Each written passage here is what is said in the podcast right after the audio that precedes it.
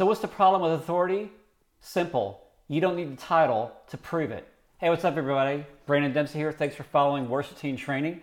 And I'm back to do some more mini videos for you and podcasts. I want to start today with looking at what we call Monday, Monday morning quarterback. Now, if you've seen the videos that I've done in the past, I talk a lot about this and burnout and so forth, which also has led me to start the new site that I'm running right now called Confessions of a Worship Leader. You, saw, you see some of the posts that I have on here, Instagram and Facebook and YouTube. So I'm speaking a little bit from that, but I'm doing it because I'm trying to help us as worship leaders to understand what our true place is in leading worship, but also where our true leadership and authority comes from. The reason why I say that is because it doesn't come from your church, it doesn't come from your pastor or anybody else to say who you are to justify what you do.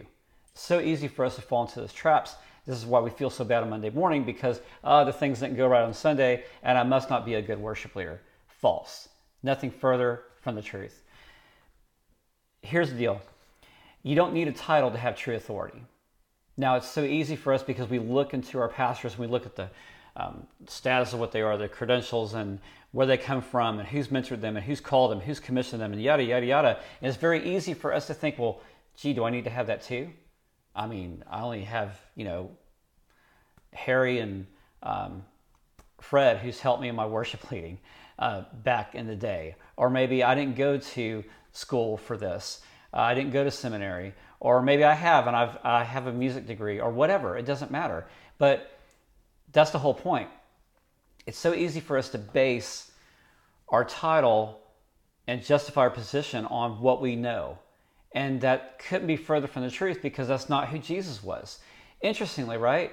Jesus could have easy, easily, when he came to earth, claimed, well, I have this in heaven, and my Father has given me that, and I am royal, and you should worship me.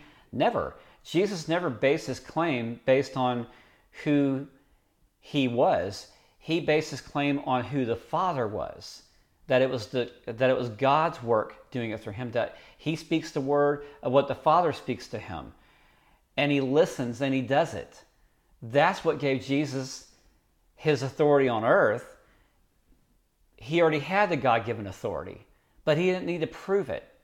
And that's the fallacy that we live here in ministry because we think we have to prove it all the time or justify. Is it because maybe someone's told you that you're not worthy of your leadership? Maybe someone has told you different that makes you uh, believe in something else than who God says that you are. So we, we come to these questions like, well, yeah, but it's affected like this. For example, we think within our worship ministries, when we lead worship, will will the people sing? Will they take my uh, title as being worship leader seriously? Will they participate? Does my own team follow me? Does the church follow me?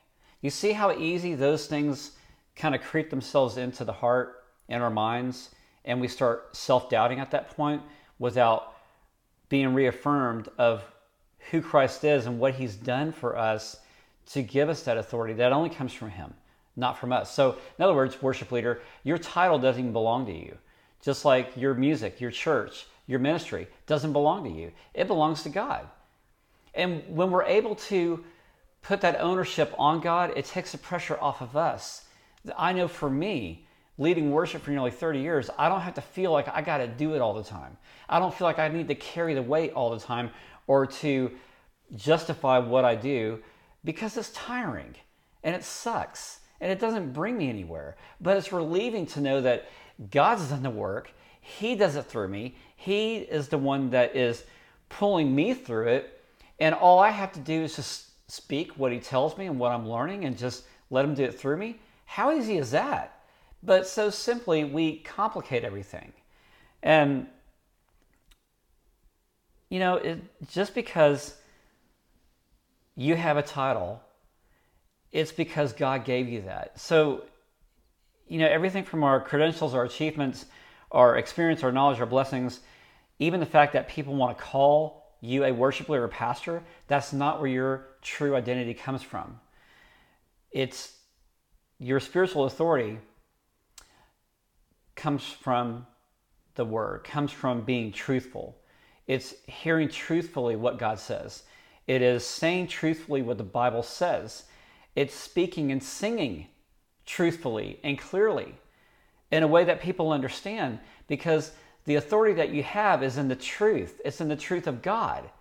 It's not even the truth of what we want to do or what we're good at. It only comes from Him. So when we're able to sing and lead worship from that basis of truth, that's to refine our authority in God. That's to refine our true leadership and being a worship leader. So this is why I'm fired up because the authority, if we claim to say, well, I'm the worship leader, I'm the pastor, that's actually a false authority because true authority comes from Him.